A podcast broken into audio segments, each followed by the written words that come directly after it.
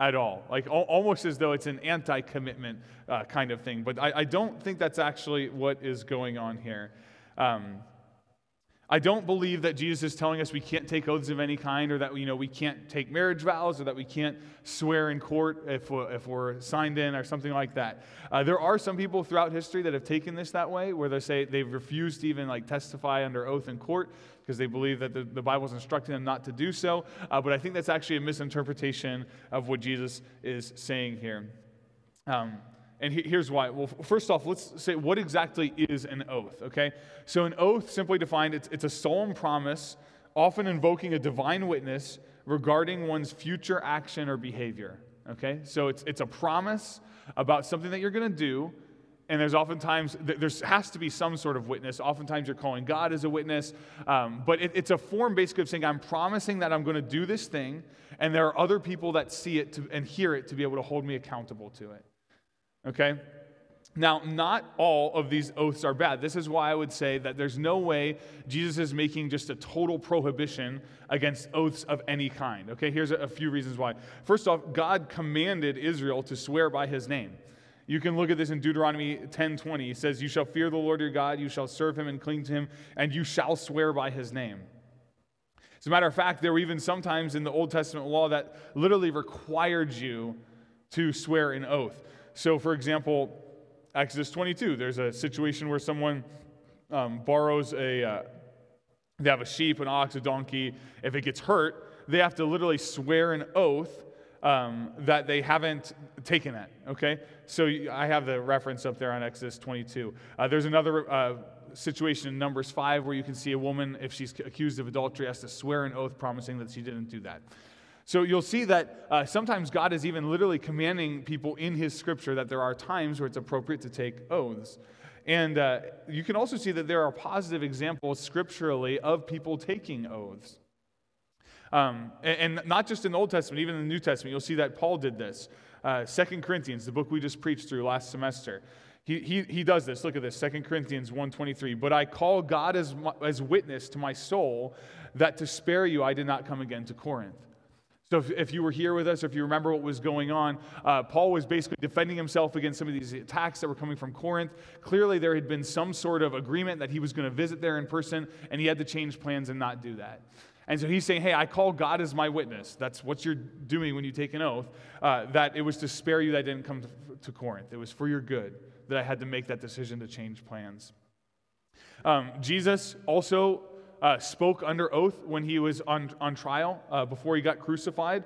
Uh, I won't read the, the reference for you there, but if you want to look it up for yourself in Matthew 26, uh, 62 to 64. He's literally charged under oath to speak. He's been silent the whole time, but then he actually starts to speak there after he's charged under oath. Uh, we see in Hebrews 6, 13 to 17, that it references how God himself even swears oaths sometimes. Look at this. For when God made the promise to Abraham, since he could swear by no one greater, he swore by himself, saying, I will surely bless you and I will surely multiply you. And so, having patiently waited, he obtained the promise. For men swear by one greater than themselves, and, and with them an oath given as confirmation is an end of every dispute. In the same way, God, desiring even more to show to the heirs of the promise the unchangeableness of his purpose, interposed with an oath Okay? So we, we see God isn't trying to give us some sort of blanket prohibition against any oath of every single kind. So if Jesus isn't pro, uh, prohibiting this when he's giving the Sermon on the Mount there, what exactly is he doing? What is he teaching us about kingdom culture? And I would say, quite simply, all that Jesus is doing is he's teaching us to be honest people and that our words should be so reliable that we don't even need oaths. Okay, this is why he says, just let your yes be yes, let your no be no. When he says not to swear an oath, he, he goes through some examples that were actually common to what people were doing in that day. All right, so he talks about don't swear by heaven, don't swear by earth or Jerusalem or your own head. Uh, all right, so those might even seem strange to us, right? Because people aren't oftentimes in our culture swearing by Jerusalem, you know? Uh, but, but here's what was happening there. Uh, in, in, our day, maybe people swear on their dead grandma's grave, you know, or something like that. Um, but the, the point of what they were doing was that they were trying to get around directly swearing by the Lord because they feared that if they would do that, there was no way that they could get out of their commitment. So, in essence, these other things were done so that they could make their oath less binding, suggesting that they wanted to leave the door open to not actually holding to their word. Okay, it's kind of the ancient equivalent of making a promise with your fingers crossed. That, that's what they were trying to do here. And Jesus is calling that stuff out. You can actually see him speak on this in a little bit more detail in Matthew 23, 16 to 22. I'll read this. Um, Woe to you, blind guides! You say, if anyone swears by the temple, it means nothing. But anyone who swears by the gold of the temple is bound by that oath. You blind fools, which is greater, the gold or the temple that makes the gold sacred? You also say, if anyone swears by the altar, it means nothing. But if anyone swears by the gift on the altar, is bound by that oath. You blind men! Which is greater, the gift or the altar that makes the gift sacred? Therefore, anyone who swears by the altar swears by it and everything on it. And anyone who swears by the temple swears by it and by the one who dwells in it. And anyone who swears by heaven swears by God's throne and the one who sits on it. So, what, what Jesus is telling us not to do here is to make oaths that we're trying, where we're trying to give ourselves a way out. All right? It's like essentially the equivalent of uh, don't go into marriage with a prenuptial agreement, you know, kind of a thing. That, that's essentially what's going on here. So, God wants us to be people that are righteous, not just on the outside, but also on the inside. And this practice of making these oaths might make you seem like a really trustworthy person on the outside, but on the inside, there was an intent to deceive and to get out of holding their word. And as a matter of fact, when you look all throughout the Sermon on the Mount, this is the exact kind of behavior that Jesus is calling out, right? He, he, does, he wants us to be more than just people that don't murder. He wants us to be people that aren't angry with our brother. He wants us to be more than just people that don't commit adultery. He wants us to be people that don't even lust. And in the same thing here, he doesn't just want us to be people that look like we're trustworthy on the outside because we make oaths, but he wants us to be people that actually are trustworthy and honest and that our word carries real weight. We mean what we say and we do what we say. So, this means that Christians aren't people that back out of commitments. We're people that do what we say we are going to do. That is the culture of God's people. Now, of course, there are reasonable exceptions to this. Some of those things might include one, like every now and then, there are circumstances that are beyond your control. So, if you made a commitment to be at church this morning, and let's say it was six feet of snow out there or something, that's a circumstance that's outside of your control. You, you had legitimate uh, desire to do it, but you, you couldn't necessarily control it. James speaks to this. James 4 13 to 15. Come now, you who say, Today or tomorrow, we will go to such and such a city and spend a year there and engage in business and make a profit. Yet you do not know what your life will be like tomorrow. You are just a vapor that appears for a little while and then vanishes away. Instead, you ought to say, If the Lord wills, we will live and also do this or that. Okay, so we aren't entirely in control of what tomorrow brings. We don't even know if we'll be alive tomorrow. So, yes, there are every now and then times that are, uh, you're not going to be able to fulfill a commitment because it's actually outside your control. Uh, there also might be times that the Lord gives you guidance that is legitimately best to change plans. We talked about the Apostle Paul earlier, how he had to have had some arrangement where he said he was going to visit Corinth and then later decided that it was actually best not to. Um, don't use this as an excuse to say, like, oh, well, you know, I, I said I was going to get coffee with you, but the Lord told me not to. there, there may be that, uh, that might be possible, but I would be cautious about that, okay? By and large, if it's because you don't want to get out of bed at 6 a.m. to meet your friend for coffee because you had a late night last night, you should still follow through with that commitment, unless there's really a legitimate reason that the Lord is leading you not to do that. Um, and then the third, just the idea that when uh, sometimes you might have made a foolish commitment where fulfilling it would literally cause you to sin. Um, so there's, there's this kind of crazy story. If you've never read the book of Judges, it's got a lot of crazy stuff in it. Um, but there's this one story where there's this guy named Jephthah. He makes an extremely foolish vow uh, where he goes out to lead Israel's armies against uh, these enemies, and he promises this here, Judges 11, 30 to 31. And Jephthah made a vow to the Lord if you give the Ammonites into my hands, whatever comes out of the door of my house to meet me when I return in triumph from the Ammonites will be the Lord's, and I will sacrifice it as a burnt offering. All right. God did not command Jephthah to do that, and it was an extremely foolish thing to commit to do. Because if you read the story, you'll see uh, the first one that comes out of his house to greet him is actually his daughter, uh, his only daughter. Um, and Israel was very messed up in the time of Judges. He actually does carry through and sacrifice there. That is not at all something that God is about. He hates child sacrifice.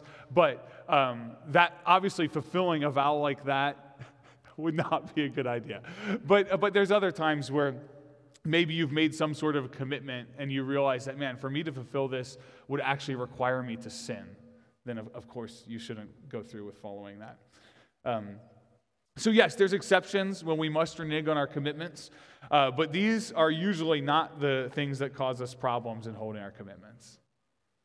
Usually, it's because we don't feel like holding to them. Uh, usually, it's because we want a backdoor to be able to escape out of them. Maybe a better option came up, right? Like, I know that that's, that's a huge thing. I was reading an article uh, yesterday where it talked about uh, how FOBO is the new FOMO. Okay, so instead of fear of missing out, it's a fear of better options, right? I'm terrified to commit to something because what if a better option will come up for me later? You know, so maybe you said you were going to spend time with a friend, but maybe a more interesting person has invited you to do something else. Or uh, you said that you were going to help someone move, but then you got invited to a party at the same time. It could become very tempting for us to renege on our commitments there. Or uh, maybe it's going to be hard to follow through on your commitment, so you've decided not to do so. Maybe you have a meeting scheduled with a friend to discuss something difficult, and you know that the conversation is not going to be pleasant, and so you bail on the commitment to meet up. Or maybe you're in a marriage where things are not going as planned and fixing it seems like too much work, and you would rather just call it quits.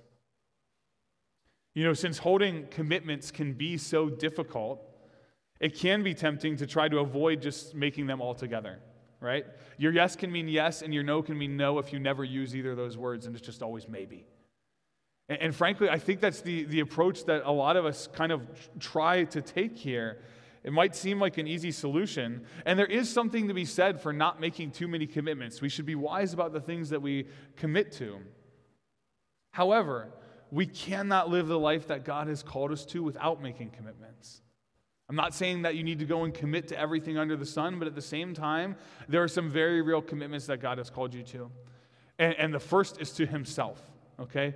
Very, very clear. First and foremost, if you are a Christian, you must be fully and completely devoted and committed to following the Lord. Look at this. You see this time and time and time again. Matthew 16, 24 to 25. Then Jesus said to his disciples, If anyone wishes to come after me, he must deny himself and take up his cross and follow me. For whoever wishes to save his life will lose it, but whoever loses his life for my sake will find it. Jesus calls you to lay down your own ambitions, your own desires, to deny yourself, to take up your cross, and to follow him. That is a commitment. He said in Luke 9 62, No one, after putting his hand to the plow and looking back, is fit for the kingdom of God. Basically saying, when you, when you commit to me, you commit to me, you keep your eyes focused on me, you don't look back, you don't get distracted by other things. This is a particularly uh, challenging passage here in Luke 14, 25 to 33. Now, large crowds were going along with him, and he turned and said to them, If anyone comes to me and does not hate his own father and mother and wife and children and brothers and sisters, yes, and even his own life, he cannot be my disciple.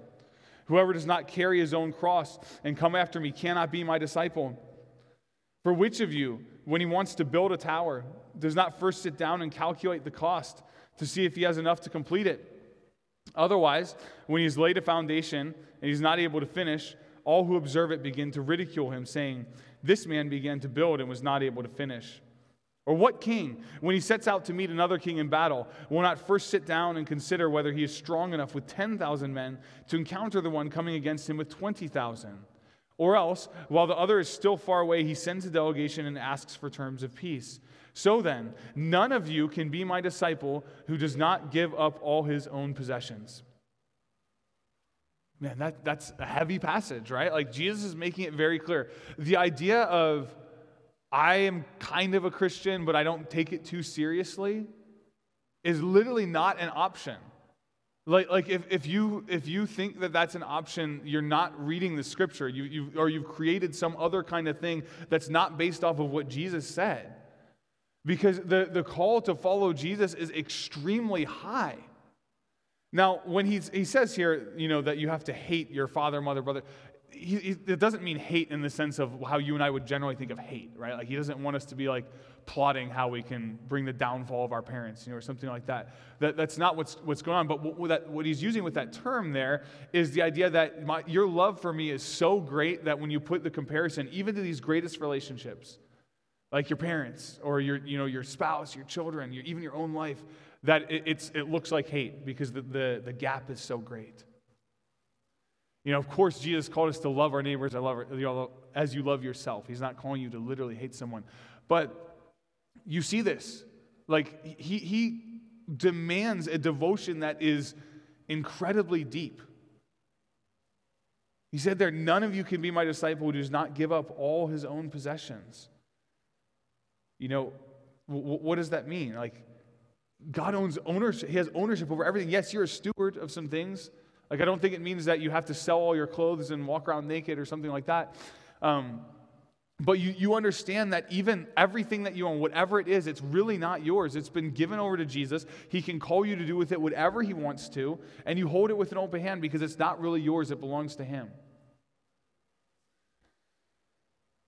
You know, uh, the Apostle Paul understood this. And when you look at his life, you know, he, he talked about how he doesn't live for himself anymore, but it's, it's Christ who lives within him. That I no longer live for myself, but for him who died and rose again on our behalf. So, as a Christian, one yes that you are required to make is the commitment to follow Jesus. And I know that seems like almost so basic, but I think that that grinds against us. It's worth reminding us over and over again. I have to remind myself of that truth constantly. That as a Christian, I have given my life over to following Jesus, and that is a commitment with everything that I am. And second, not only does God call us to commit to Him, but He calls us to commit to each other. You know, the second greatest commandment after loving God with everything, right? All your heart, all your soul, all your mind, all your strength, is that we're called to love our neighbor as we love ourselves. You see, when, when you're saved, you are adopted into a family of believers that you are called to be committed to. We are actually a body that needs one another to function properly. Okay? So, so, in order for the body of Christ to function properly, we have to be committed to working together. Look at this uh, 1 Corinthians 12, 12 to 14. Just as a body, though one, has many parts, but all its many parts form one body, so it is with Christ. For we were all baptized by one Spirit so as to form one body, whether Jews or Gentiles, slave or free. And we were all given the one Spirit to drink. Even so, the body is not made up of one part, but of many. What, what would happen if, you if each body part was committed to its own agenda? we wouldn't be able to do anything, right? Like, your, your body only works because each part is committed to working together. And, and we've been brought into a family where we have to realize that this is the kind of life God has called us to. The early church understood this. Acts 2:42 says they were continually devoting themselves to the apostles' teaching and to fellowship, to the breaking of bread and to prayer. There, there was a kind of devotion to one another, right? They were literally devoting uh, to, to fellowship. That's a significant thing, right? Like, it, it wasn't just this idea of, yeah, we'll hang out with each other whenever we can get around to it, or it'd be kind of nice to see you when I can. They were committed to being in each other's lives. And this is the same thing that Paul uh, instructed the Roman church to do. He says, Be devoted to one another in brotherly love, give preference to one another in honor. And so, as God has called us to this all in commitment to Himself, he has also called us to be committed to loving and serving and working with each other. Now, I want you to remember, I, I, you're going to hear me beat this drum over and over and over again as long as you hear me preach, that everything that God calls us to is for His glory and our good. God doesn't give us commands that are intended to rob our joy. He's not trying to take your fun away. So if he tells us something that's different from what our culture says, that means that what he says is actually going to help you, and what the culture says is going to hurt you.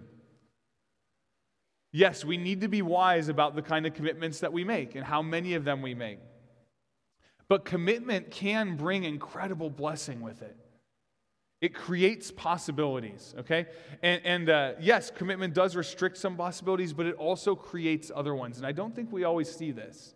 It might even seem counterintuitive, right? Because we naturally think of commitment as being something that's restrictive, right? For example, if I'm in a marriage uh, or even a committed dating relationship, I, I uh, if I'm not in that, I can go on a date with anybody that I want. But if I'm married or I'm in a relationship, my options for women to go on a date with have been reduced to one. So it seems restrictive, right? And while commitment does restrict certain possibilities, it opens up other ones that could not exist without it. Okay? And, and so here's some of those things that commitment creates possibilities for. One is depth. The trust that comes with commitment can create great depth that could not be in a relationship without it. The commitment of a marriage is what allows it to be so much deeper than what you can have with someone that you're dating or that you go on a, I don't know, a Tinder date with or something like that. There's, there's not the same kind of depth there. Even if you've been with someone, dating for someone for 10 years, it's different when, when you've actually said, we are committed to each other till death do us part, for richer, for poor, for sickness and health. Like, that you're able to experience the kind of relationship that simply cannot happen if, if you don't have that kind of commitment to each other. And guys, you're only going to have great depth in your relationship with God when you truly commit to Him. If you try to follow Him one foot in, one foot out, it's not going to work. First off, I just made it very clear to you through Scripture like, Jesus doesn't accept that kind of discipleship. There's one kind of disciple that, that Jesus uh, accepts, and it's the one that's fully committed to Him. And, and you know, if, if we don't fully commit to the Lord, we're not going to experience the kind of abundant life that he offers. You're probably just going to end up frustrated as you're torn between a commitment to him and a commitment to other things. And so, yes, a commitment to God will restrict some of the things that you can do. You won't be able to live the same way as everyone around you, but you will experience God in a way that you wouldn't be able to if you weren't committed to Him in fullness. You know, one of the other possibilities that commitment creates is great achievement, right? Like, most great achievements aren't, uh, they aren't accomplished in isolation and they aren't accomplished quickly. They take a committed group of people working together for a sustained period of time. You know, you, you hear that phrase, Rome wasn't built in one day, right? Like, yeah, it, it was built by a lot of people working together over a long time to be able to establish something.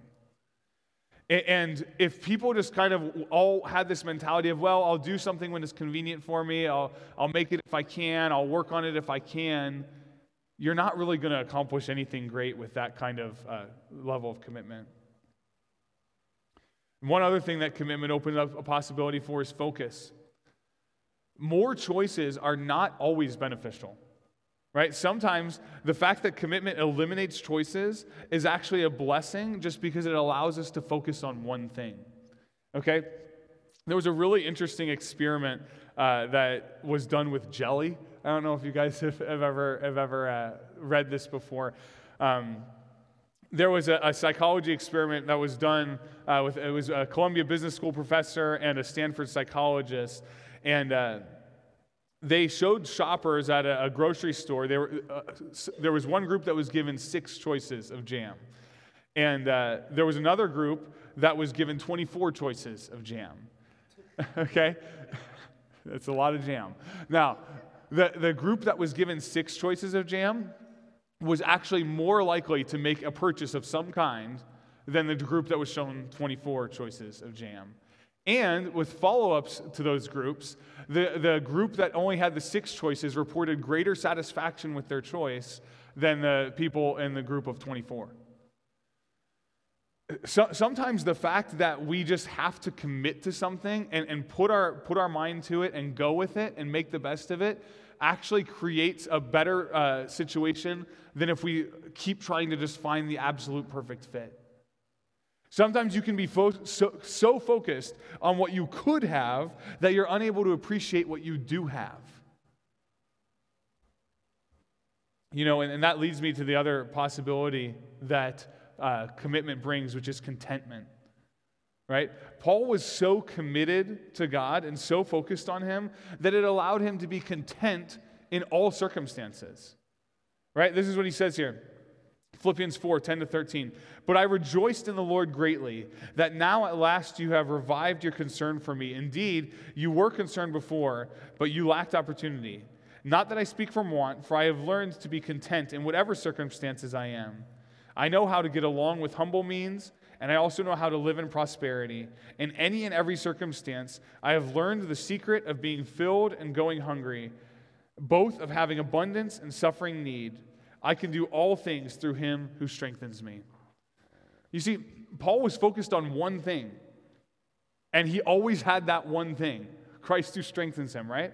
And so that allowed him to be content in whatever circumstance it was. If he was, if he was focused on whether he uh, had the kind of living situation he wanted, or whether he had the clothes that he wanted, or uh, if he had the job that he wanted, or any of those kind of things, if those were the, the things that he was focused on, he would have consistent opportunities to, to be discontent.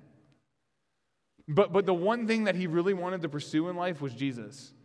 And that was the one thing that he always had through every single circumstance. And it created great contentment in him. And guys, if you want contentment in your life, you're far more likely to find that in fully committing to God who wants to give himself to you rather than you are in chasing after a million different things that will, will sometimes you'll get them and sometimes you won't. You know, and, and finally, one other thing that commitment opens the opportunity for is love. When we commit to someone, we are making a loving choice, right? Why? Because when you commit to someone, you have the opportunity to sacrifice for them. We talked earlier about how a commitment requires sacrifice. When you say yes to one thing, that means that you have to say no to something else. When I commit to help someone move, I'm making a loving choice to sacrifice my time and energy at an agreed upon point so I can help them with something that they need. It's a chance for me to be able to show love. And, and also, you're going to get to show love not just through uh, sacrifice, but also through forgiveness, right? Because if you're committed to someone, you will have to forgive them at some point, right? Because we uh, can't stick together without forgiveness. Right? This is, this is why I think that so many relationships don't last very long. I'm not just talking dating relationships, even friend relationships, all this kind of stuff. It, it's so easy to cut people out of our lives when they don't act the way that we want them to. And, and that's easy to do when we don't have a commitment there. But when we're committed to each other, you say, you know what? I'm going to have to forgive you. I'm going to have to choose to make this work because I'm committed to you and we're going to stick in this, right? I hope you have that mentality with your marriage. That you realize that there, there's no back door out of this kind of thing. This is a commitment. Whatever problem comes up, we're going to figure out how to, how to work through this together, how to forgive each other and to continue and move on. And, and guys, honestly, our relationship as a church, we're committed to each other, right? Like, there's undoubtedly going to be times that we disappoint each other. There's probably times I'm going to disappoint you as your pastor. There's going to be times your life group leader disappoints you or, you know, whatever. And it, it can become easy to just say, well, you know, I, I'm going to get out of there. But when we have commitment to one another, we have to choose to forgive and we have to choose to address difficult things that we may not want to address to even help each other grow. But the commitment creates the space for us to be able to love and forgive and sharpen each other. You know, speaking of forgiveness, I want you to realize that yes, God calls us to this incredible commitment to Himself and to each other, but also, like, He makes a commitment to us. Right? God has made a commitment to you. And that, that is shown in so many ways but it's shown most clearly when Jesus Christ took on flesh and walked among us and, and, and chose to go to the cross. You know, I, I think of all the, the opportunities that Jesus could have had to turn back from going to the cross. Right? Think of all the temptation to do that. I think of him going out into the wilderness and Satan tempting him. He says no, continually says no, continually says no, continually says no, lives in perfect purity, committed to the mission that he has. I think of Peter. Like Peter is, is one of Jesus' like closest disciples, trying to stop Jesus from doing the very thing he came to do, right? Saying, I, I won't allow you to go get crucified. And, and Jesus says, Get behind me, Satan. I think of Jesus praying in the Garden of Gethsemane, sweating blood If there's any other way, take this cup from me, but not my will, but yours be done. There was no other way. The cup wasn't taken from him. Jesus went to the cross and he drank the cup of God's wrath there for you and for me because God is committed to saving us. And when Jesus hung on that cross, he took the punishment that you and I deserve for every bit of sin that we have. God's saying, I want to wipe this away. The, the penalty that you deserve has been paid by Jesus Christ. And Jesus rose from the dead. And he showed that he had conquered death and he ascended into heaven. But there was a promise there too, and that he was going to return again. As angels appeared and, and the disciples were, were staring off in the sky, looking at where Jesus went, they said, He's going to come just as you saw him go. Jesus told his disciples, I go to prepare a place for you, that where I am, you may be with me also. And God makes a commitment to you that if you believe in Him, if you come to Him for salvation, He's not going to cast you out. Look at the commitment that Jesus makes to us in John 6 35 to 40. Jesus said to them, I am the bread of life. He who comes to me will not hunger, and he who believes in me will never thirst. But I said to you that you've seen me and yet do not believe. All that the Father gives me will come to me, and the one who comes to me, I will certainly not cast out. For I have come down from heaven not to do my own will, but the will of him who sent me. This is the will of him who sent me, that of all that he has given me, I lose nothing, but raise it up on the last day. For this is the will of my Father, that everyone who beholds the Son and believes in him will have eternal life, and I myself will raise him up on the last day. Guys, there, that last day, like there, there's a day of judgment that's coming. There's a day that, that that kingdom of God that we were talking about that's already started to come in a little bit, one day it's going to be ushered in fully. And it's great. Like all that's that's wrong and evil and sinful and stuff is going to be done away with. But that means that you and I will be under judgment unless we have someone to raise us up and forgive us and pay for our sin. And that's exactly what Jesus did for us. He promises that if you come to him, he'll raise you up on the last day. What a commitment that we have from the Lord. That all who call on the name of the Lord will be saved, and that those who believe in Jesus are given the right to become children of God. You know, adopting you as a child is a major commitment. God says, I want to adopt you. I want to adopt you as my kid. I want you to move into my house for eternity. That's a commitment. And so, as I draw to a close here, I just want to ask you first off, will you commit to God? You see the way that He's committed to you, right? Commitment requires sacrifice. Look at the sacrifice that He made. He, he had every reason not to go through with it, but He continually did because He's committed to you. Will you be committed to Him? Will you give Him the kind of discipleship that Jesus demands, an all in discipleship? You know, maybe you need to do this for the first time. Maybe today you're realizing, yeah, I, I want to follow Jesus. If that's, if that's the case, there's going to be people around the room with prayer lantern, John. They'd love to talk with you about that. You know, or, or maybe you've been a Christian for a while, but you just haven't been taking this commitment very seriously. And you want to repent of that and you want to pray with someone. Like, there's an opportunity for you to do that. Say, I, I, I really want to follow Jesus all in in the way that he's actually called us to do. You know, I also want to ask will you commit to each other? Building real community takes intentional commitment to each other. The church has to be more than just a place that we gather on Sunday mornings. And you know, uh, like I said, I'm thankful for you guys. Way to go, making it here through the snow. That showed commitment in and of itself. But guys, what I care, it's, it's not just about getting here in this room. Like, I love getting here in this room with you guys. I love worshiping with you. I love preaching God's word to you. But this is not the essence of what it means to be a Christian. This is not an end in of itself. This is a means to an end. This is something that we do where we come together because we want to worship. We, we want to be equipped. We want to see each other. We want to be able to pray for each other. We want to bless each other. And so we come. But I have to ask you, like, you, you won't have a committed relationship with people unless you choose to make sacrifices and really try to invest deeply in them. If you come here, you sit by yourself, you leave, you don't say hi to anyone, you don't get involved in life group, you don't uh, you, you, know, make any sort of friendships outside of this, you're not seeing each other anytime outside of this one hour, I really don't think that you're going to experience the kind of community that God wants us to be committed to. And so we try to create spaces for you to do that. You know, that's why we do things like life group. That's why we do things like the well, which you heard about earlier, right? Like we want to create spaces for you to be able to be committed. That's why we're starting this membership class. You know, if you want to say, hey, what does it look like for me long term, even after college, maybe to, to be committed here and what part of what this church is doing, there's opportunities we're trying to create for you guys to see that. And finally, I want to ask will you commit to God? Will you commit to each other? And just will you be a person that commits to what you say? Will you hold to the things that you, that, that you promise? Will your yes be yes and your no be no?